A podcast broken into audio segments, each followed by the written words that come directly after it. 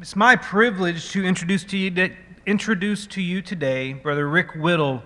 Brother Whittle is the preacher at the Spanish Fort Church of Christ in Spanish Fort, Alabama. If you're unsure where that is, it's on the eastern shore of Mobile Bay, down there on the Gulf Coast. And when I lived in Pensacola and worked with the Santa Keel Church of Christ, Rick was at Spanish Fort.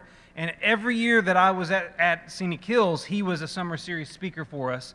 He also spoke at numerous youth events throughout the time that I was down there, and we were blessed to have him in that area, and I was excited at the opportunity to invite him to come up here and be a part of this program for us today. Brother Rick has been with the Spanish Fork Congregation for, I think, 19 years. Prior to that, he spent 20 years in Christian education, particularly with the Mobile Christian School, where he worked in administration, but as a teacher as well at times, and a coach, which is one thing I always noticed about Rick. When he speaks, you sound like you're listening to a coach while he speaks. But we are very blessed to have Rick with us today, and I believe he's going to start off today's study of uncomfortable with the subject of an uncomfortable role. Brother Rick.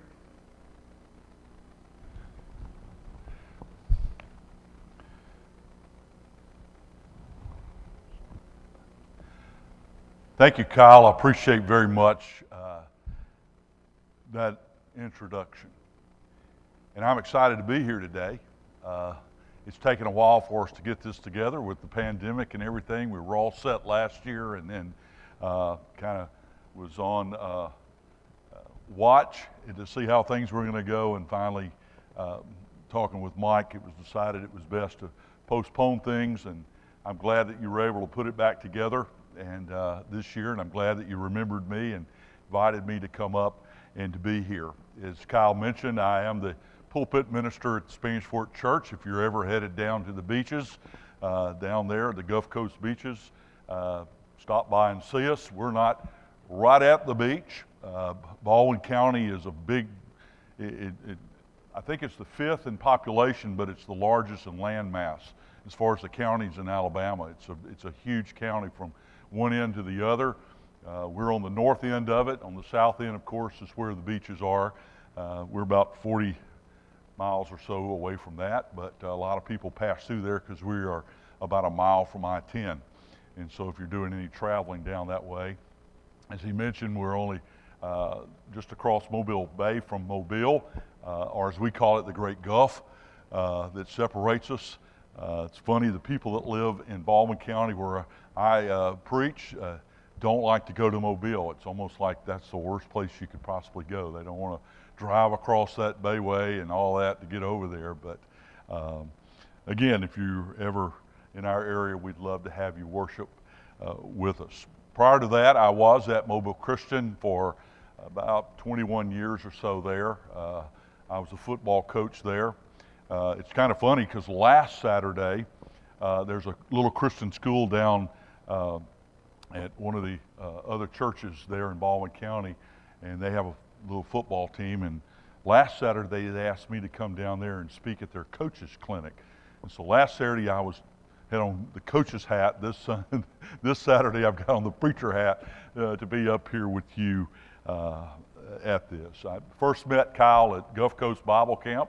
When he was doing youth ministry at Scenic Hills, and we spent a lot of time over there and everything. And then, like he mentioned, he was always gracious to ask me to come and be a part of their summer series.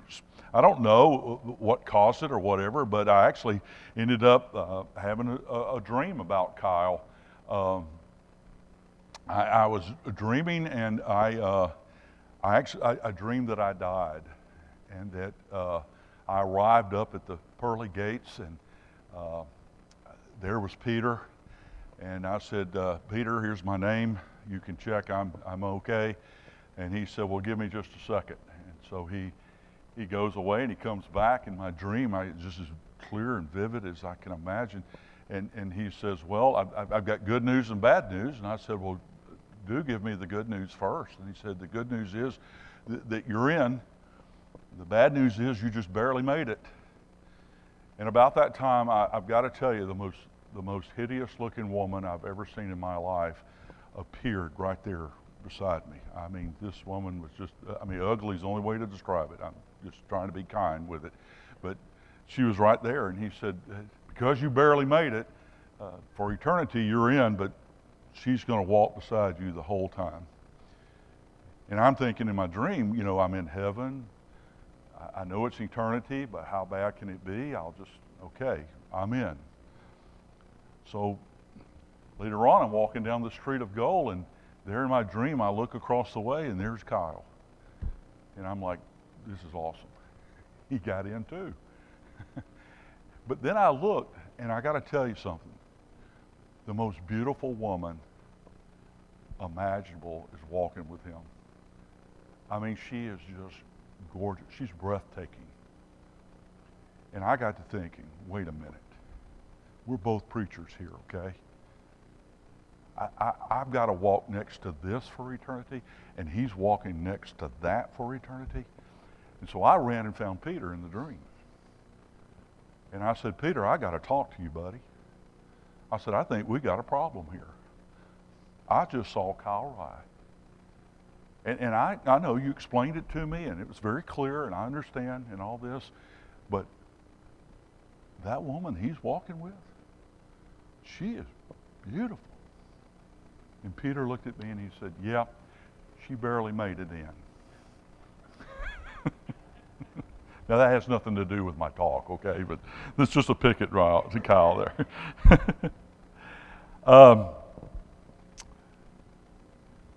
We all want to be the best that we can be at whatever it is we're doing. And I think that's especially true for men. I think there's something deep down inside of all of us that no matter what it might be, we want to make sure that we're good at it, that we know what we're doing, and the outcome is going to be very favorable.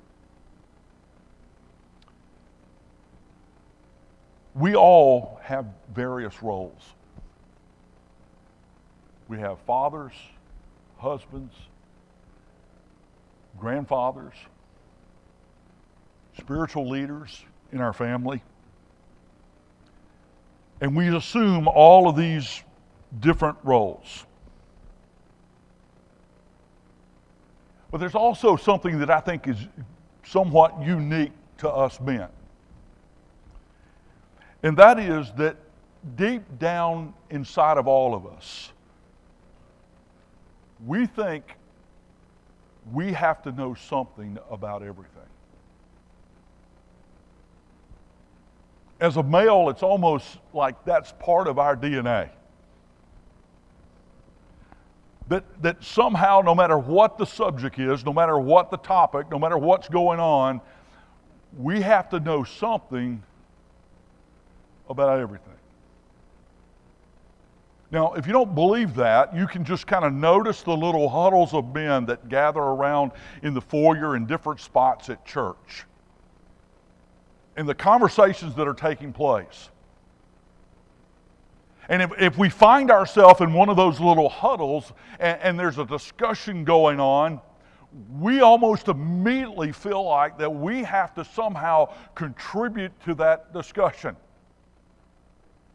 Whatever it is that they're talking about, hunting, fishing, sports, you name it, no matter what it is, there's something that inside of us that's tugging that makes us think, you know what, I need to contribute to this conversation. And our minds are working and we're trying to think of what can I say or what can I inject into this conversation, because inside of us we think, you know what, I got to know something, no matter what it is, small, large, in between, about everything.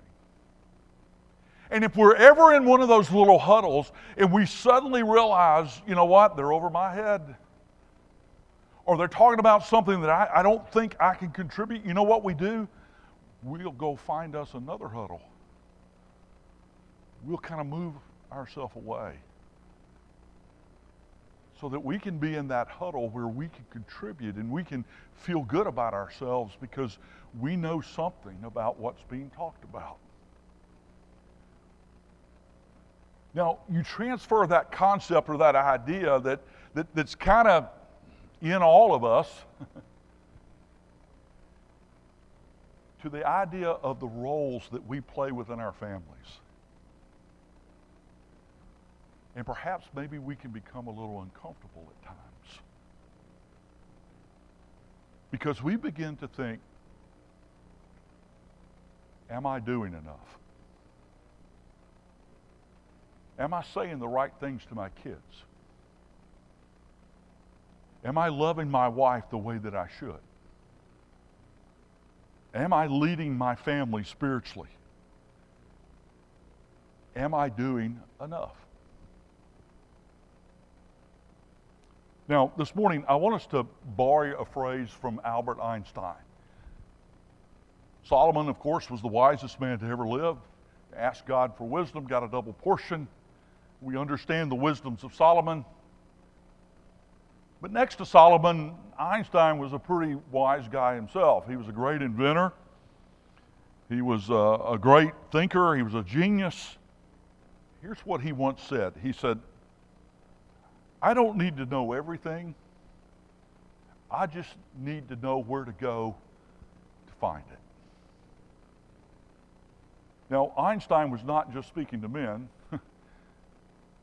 But what I want to do is I want to kind of borrow that phrase this morning in our first session here. And in thinking about the various roles, and also keeping in mind that in the back of our mind there's this tug that as a male I need to be successful here. In terms of a father, in terms of a husband, in terms of a spiritual leader in my family. Let's think about that for a moment. I don't need to know everything, but I do need to know where to go to find it. And the good news of the morning is this: God has spoken. In 1 Peter chapter 1 and verse 3, the text says, His divine power has granted to us all things that pertain to life and godliness, and through the knowledge of Him who called us to His own glory and excellence. Everything you need pertaining to life.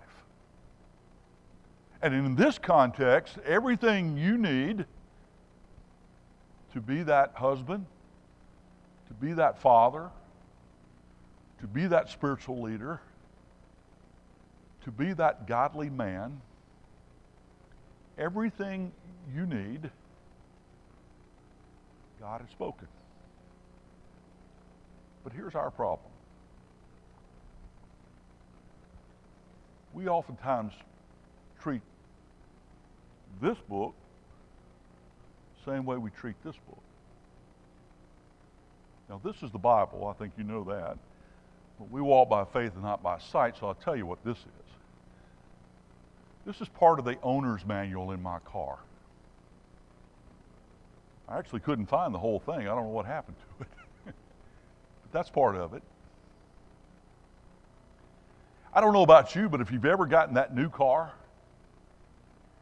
and if your wife is like mine, you're going down the road and she's pushing every button and she's looking at every new gadget and she's, what's this and what will this do? And this is so cool, this is awesome.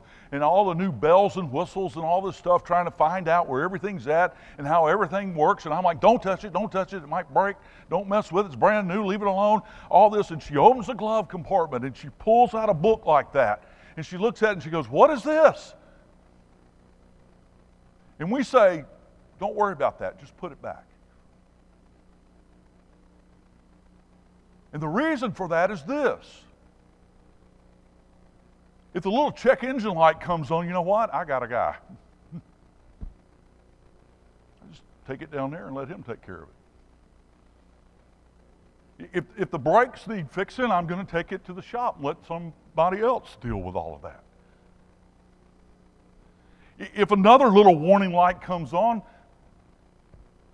I'm not worried about that. I'll take it down there and let somebody else deal with it.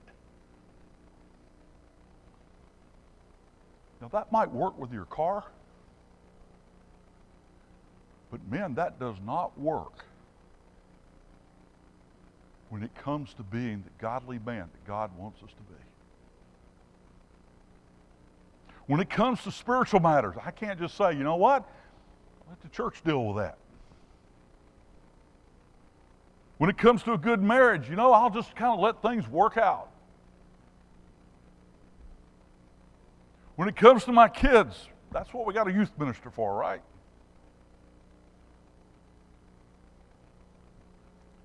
Now, I don't have time to really unpack each one of those roles in this session. We're going to talk a little bit about them more, maybe the next one when we talk about some uncomfortable relationships. But here's the deal. God will help us to accomplish the mission as good fathers, good husbands, and good spiritual leaders. Because one of the most incredible things about God that I've discovered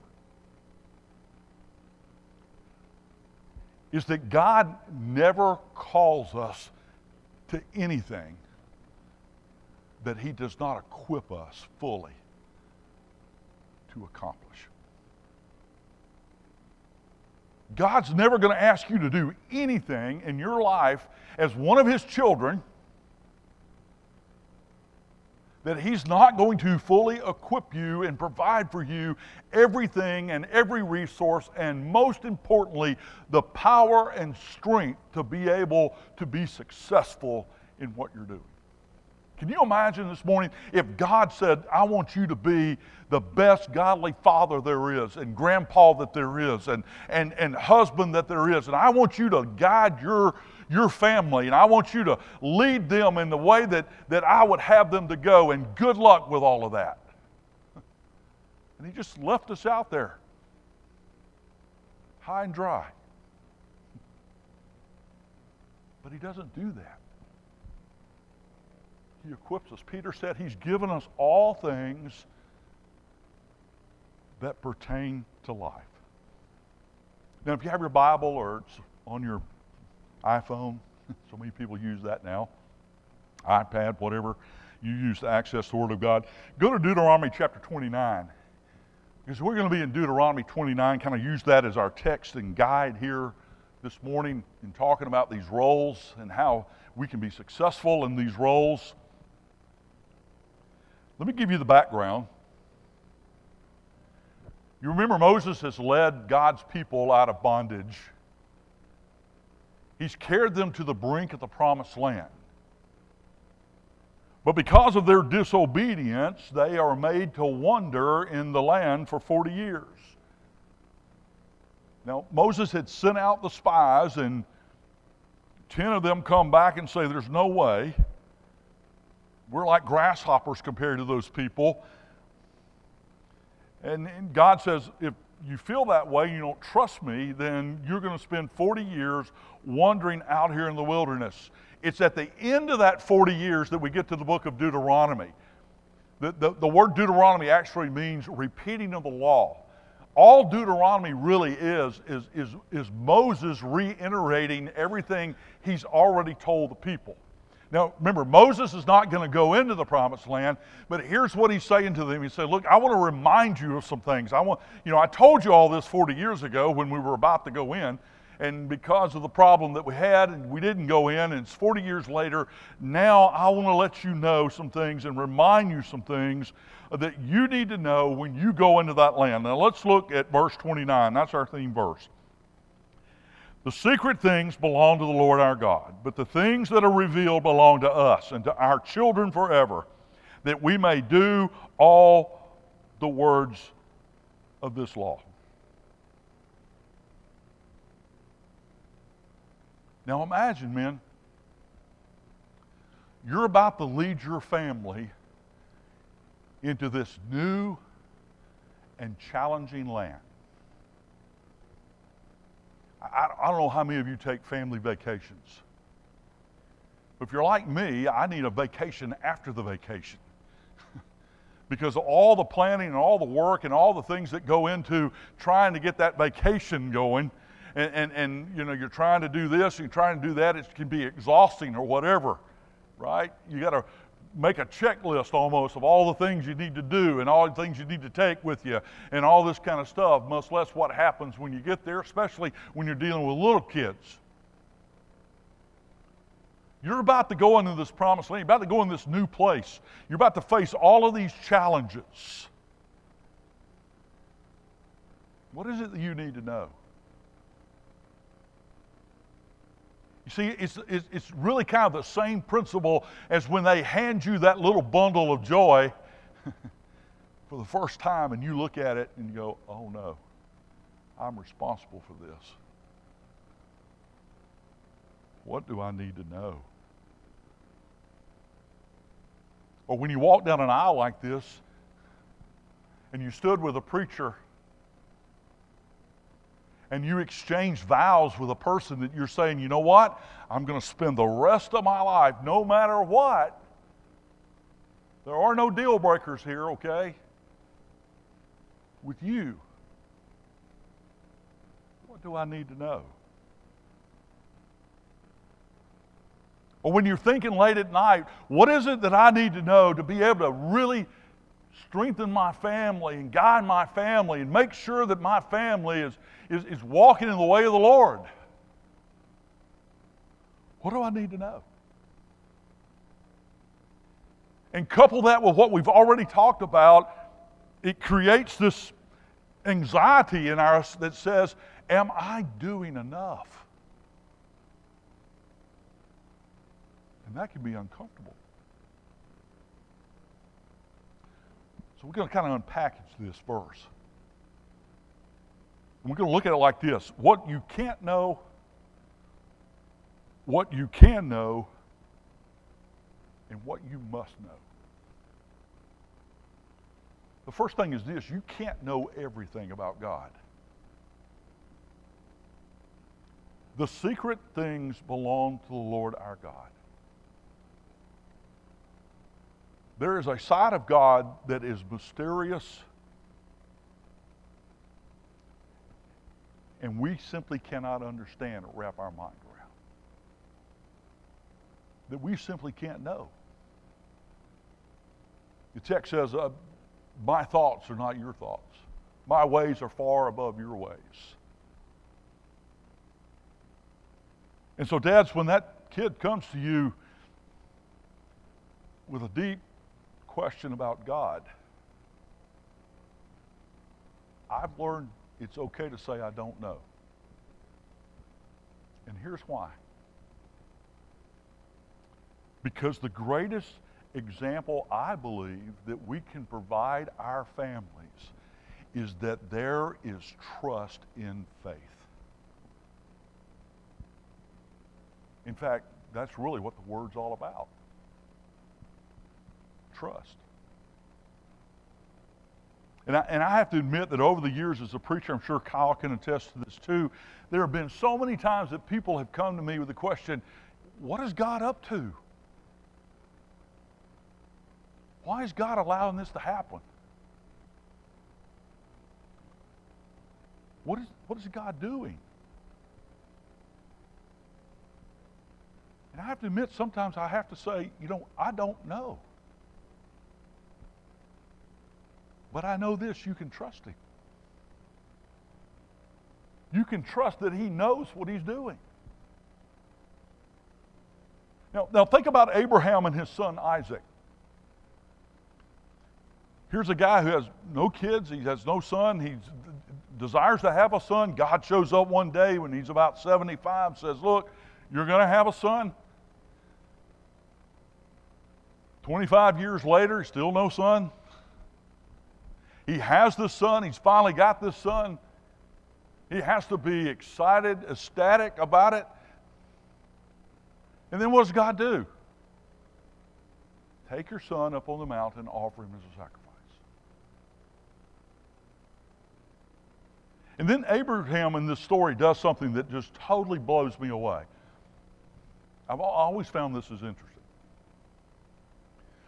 Abraham reasons like this. He says, if I kill my son, I suppose that God will raise him from the dead. To this point in time, how many people has God raised from the dead? Zero. that we know of. It's not like Abraham had witnessed that two or three times.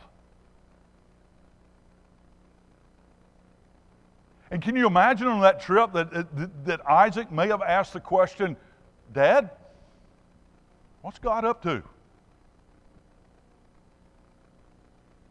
You think Abraham pulled the donkey over into the rest area on the way up the mountain and said, hop out, son, have a seat, and let me give you this deep theological discussion because I know exactly what God is up to? No. But men, perhaps the greatest moment in the life of that son was when he saw his dad demonstrate incredible faith in God. And don't think they're not watching.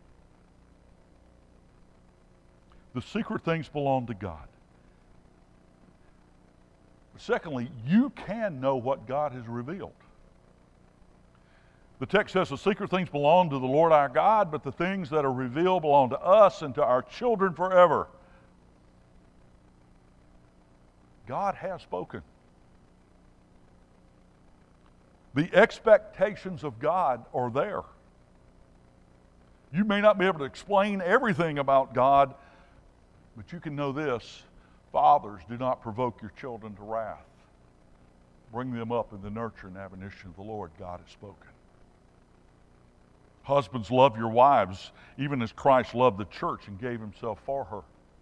God has spoken.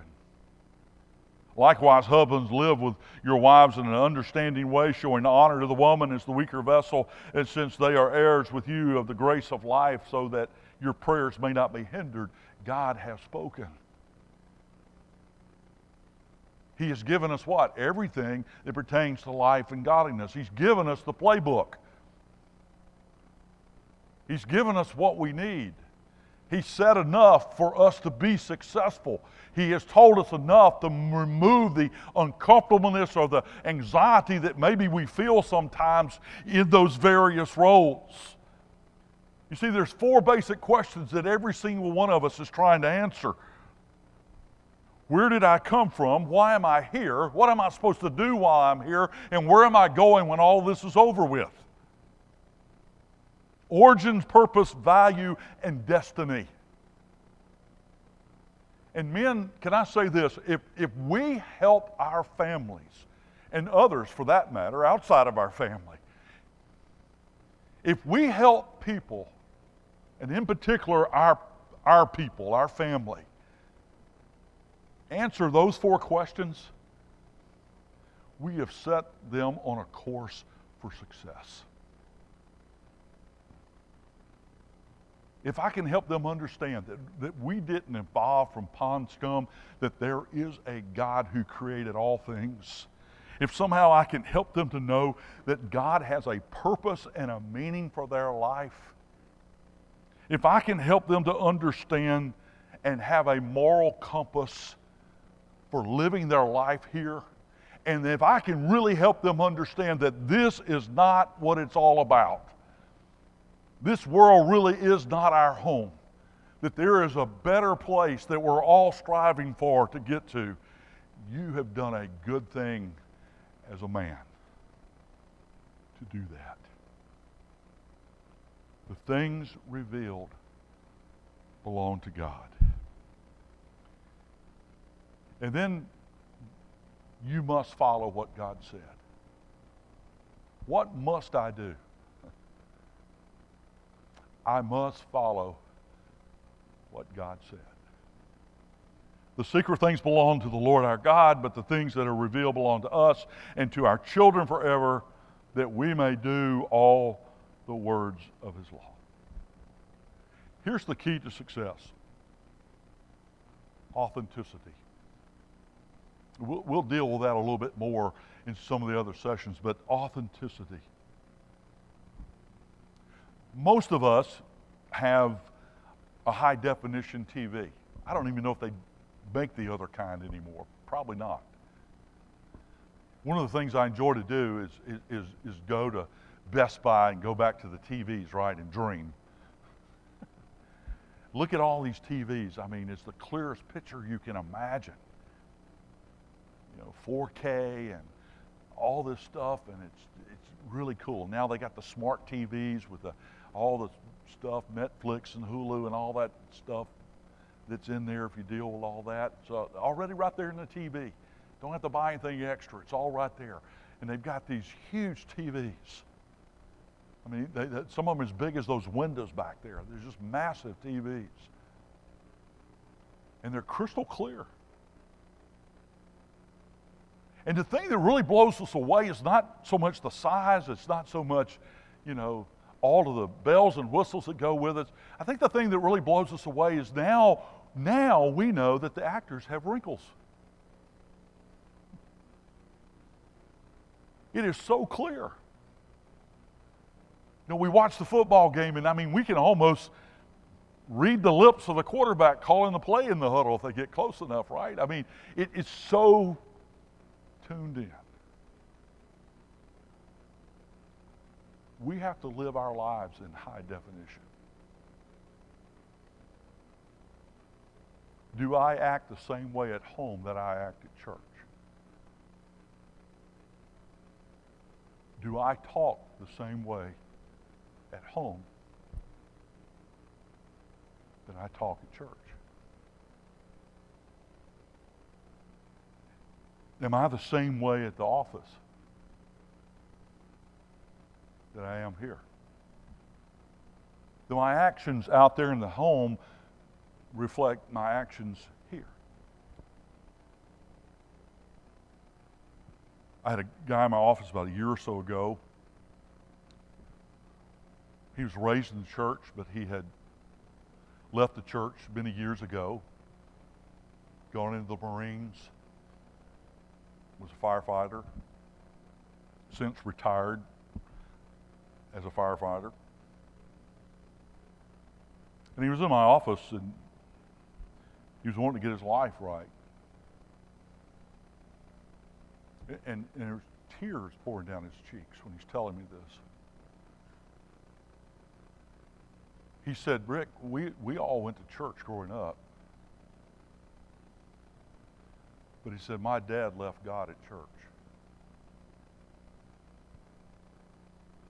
And he went on to tell me about alcohol and some other things that were going on in the house."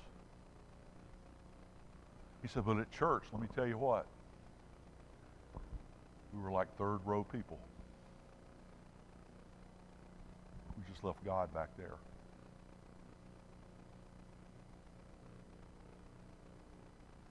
We know what to do. We need to do it. And we need to be authentic in doing it. We need to do it all the time. When the only one that's watching us is the only one that matters. That person in our life that we are having an influence over. Folks, we are living in a messed up culture. And it's not getting any better. My mother is 89 years old. And I go to see her every Friday. Spend most Fridays with her. My mother's a postal Christian. Rain, sleet, or snow, it's off to church we go. We were never allowed to miss. And if we did, then we just got to hope grace is going to take care of that. She was devout. She reads her Bible every night. I asked her not long ago, I said, "Mama, how many times have you read your Bible?" She said, "I think I have read through the Bible 5 times, cover to cover." She said, "But now don't ask me about any of that stuff," you know. Devout Christian. She asked me the other day, she said, "Do you think the world will ever be a better place?" I said, "Mama, I don't know, but I know what Jesus said. He said, so it was in the days of Noah, so shall it be when I come back." If we think the world's going to right itself, we are wrong, man. We live in a messed up world. It's messed up on marriage. It's messed up on gender identity. It's messed up on God. And it is huge that we are clear.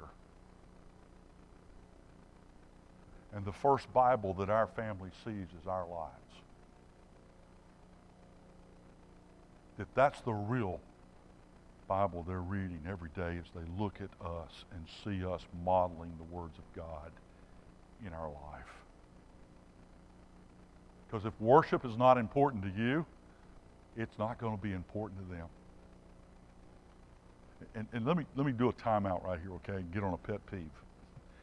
And you can agree or disagree, that's okay. I'll be leaving at, 12:30, driving home in the rain, but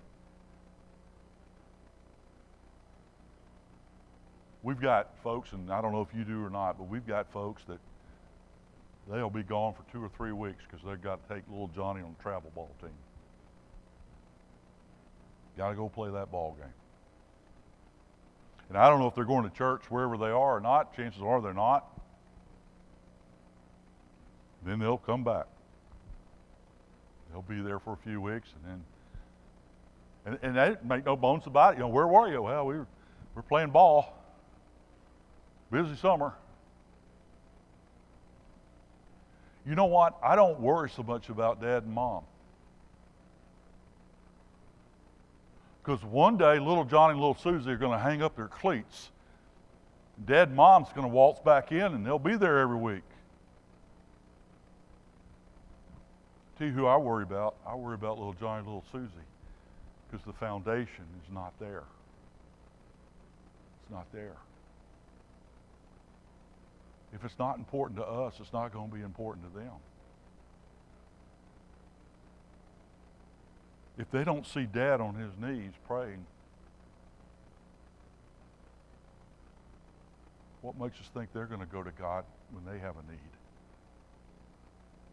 If we're not living out our faith, if we're not making some demonstration that this is important, Christianity is better demonstrated than debated any day. I can take a Bible and beat them to death with it, but if I live it, and at the end of the day, when I'm no longer here, my kids can say, you know what? My dad was doing everything he could to live out his faith in front of us. I've been successful. I've been successful. No matter where I live or what I drive, I've been successful. So let me ask you a question. What's the most manly thing that you've ever done? You don't have to answer that. I didn't know how big our audience would be. I thought about we just go around the room, let everybody tell us, what's the most manly thing you think you've ever done? I was at a men's retreat, and we did that. We kind of went around the room and everything. Everybody was talking about this. Well, I did this, or I did that, or I changed this, or I did that, or all these really kind of bizarre things that in our mind we thought were just incredibly manly things to do. Down where we live, we get hurricanes. We get storms. It's raining today, it's stormy, but we get some pretty powerful storms. In fact, this last year, it was a real active year for us. Now, most years we, it's not too bad. They hit all around us, but where we're at, we somehow dodged them. And our youth ministers from North Alabama, and spent 4 years in Tanzania, Africa, as a missionary, incredible guy, but he's not familiar with hurricanes. And our secretary is from Fort Deposit, Alabama, which is about, I guess, about 120 miles, 140 miles up the road. She didn't grow up around hurricanes. I grew up in Mobile my whole life. I know all about hurricanes and this, that, and the other. So I'm the staff expert on storms. So when these storms are coming, they'll say, Mr. Rick, what's happening? What do we need to do? Do we need to leave, need to stay? What do we need to do in all this? The rule of thumb is this: you don't want to be on the east side of the storm because it turns counterclockwise, and that's where the real bad stuff is at. So if the storm is hitting anywhere to the east of us, even Pensacola, which is only 40 miles away to where Kyle was at, you're really okay. Chances are not you're going to get wind, you're going to get rain, you're going to get some of that stuff, but you don't have the devastation. If that thing's going anywhere west of you, look out, because you're going to get all the bad stuff. You're going to get the worst quadrant of the storm and everything. This year we had two storms that come to us. One of them was a little bit east of our house, and so I didn't get all that upset about it. As it turned out, it hit Spanish Fort area pretty good, kind of came right through there, and we had quite a bit of damage over that way. The second one kind of hit a little bit west of us, and I was like worried about that one. So the storm is coming, and that night what happens is, they always come at night, it's kind of eerie, they always come at night. And me and my wife, we've got the candles lit and all the power's out and there's no air and it's always in the summer and it's burning hot in there and everything. And we're listening to this wind just howl outside. I mean, it's just storming out there in the trees. You can hear them breaking and cracking and all this kind of stuff. And we have a garage that her car stays in, but my car stays outside, right? That's how it's supposed to work. It's in the manual. Check it. So I had pulled my van up on the side of the house between me and the house next door, thinking that's a safe place. It's going to be okay. No limbs will get it. Everything's going to be fine and everything. Well, somewhere in the middle of that storm now, and the wind's blowing at 100-mile gust plus, all that's happening and everything, we hear this loud crash outside the window.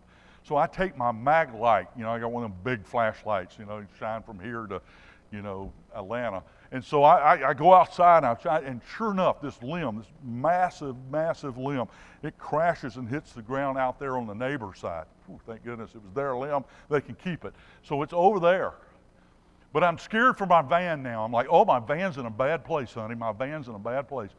Next door to us, their driveway, there's no trees. There's nothing over there. And we know them because it's her mom and dad own the house. So I said, I'm going to move the van. What? I'm going to move the van. No, you're not. Yes, I am. I'm going to move the van. It's going to get hit. It's going to get destroyed. I got to move the van. So I go outside in the middle of a hurricane. Remember the question, what's the most manly thing you've ever done?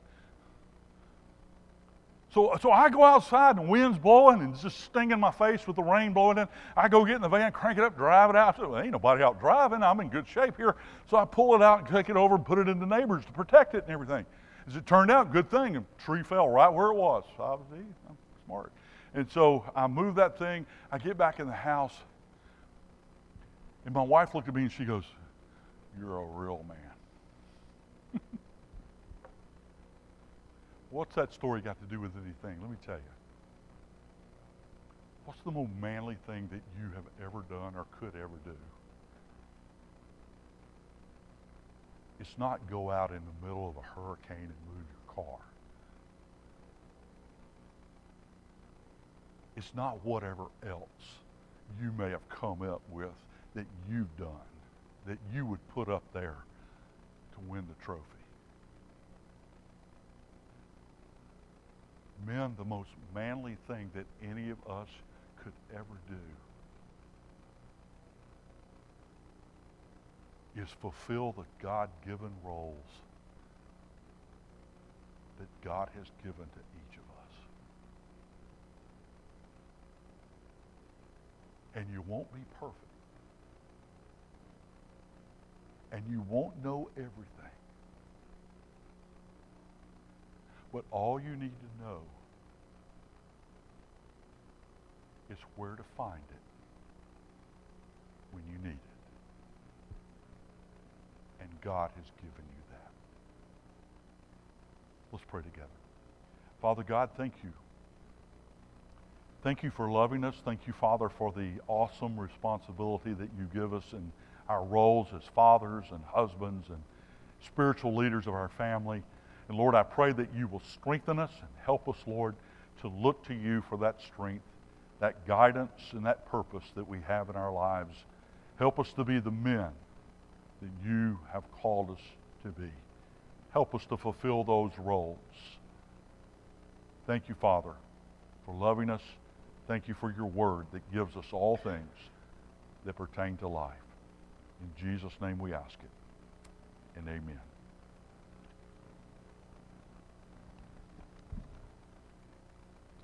Wow, Rick, that great lesson. I appreciate that so much. I was, you hit on something. I just happened to be reading something recently. I like literary things, and one of my favorite books was Old Man and the Sea. You read it, I'm sure? And the movie came on. I don't know if you guys saw it. Me and my wife love old movies. And it reminded me of the things that were in there, and I started looking it up again and spent a little time doing that. But I found this, and it says here about that book. I'm just going to read what this man said, because if you know it, I'll talk to you some more about it, because there is a Jesus reference in that book if you didn't know. Success is all too often assumed to be the indicator of the value of a man. We agree with that? That's in this world, right? But success in and of itself merely speaks to a particular status and may have nothing to do with the journey that the man took to get there, or whether or not he retained his integrity to get there. So you hit me with a little something there. I'm not meaning to summarize what you said at all, because it was awesome. As promised, let's have a quick break, but if I could just 1 second thank the people that have helped here today. And well, it's been a minute. Like Rick said, it's been really 2 years in the making for today. But and I'm going to list some names here. Kyle, great help working on with Rick here. We have Rich Whedon and Richard Smith. Give them a hug. They spend a lot of good time. If you can, give them a COVID hug or something. Upstairs, I don't see them here. Donnie Lewis, George Reese, and Billy Williams. I don't see any of them here. They're upstairs still. They started last night cooking meat for us. And I came in and I looked. They had that chicken on. It's going to be awesome. Again, give them a great thanks, and help wherever you can, help them clean up. But Tom Mowjury helped organize. Duke Allen helped organize downstairs. And we have folks here that you've seen. Chase and Brian Strickland will be up in a minute. Jack and his prayers, and Kevin Tate and his crew up there.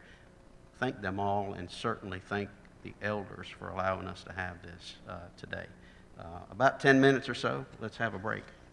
When you hear the song, come back in.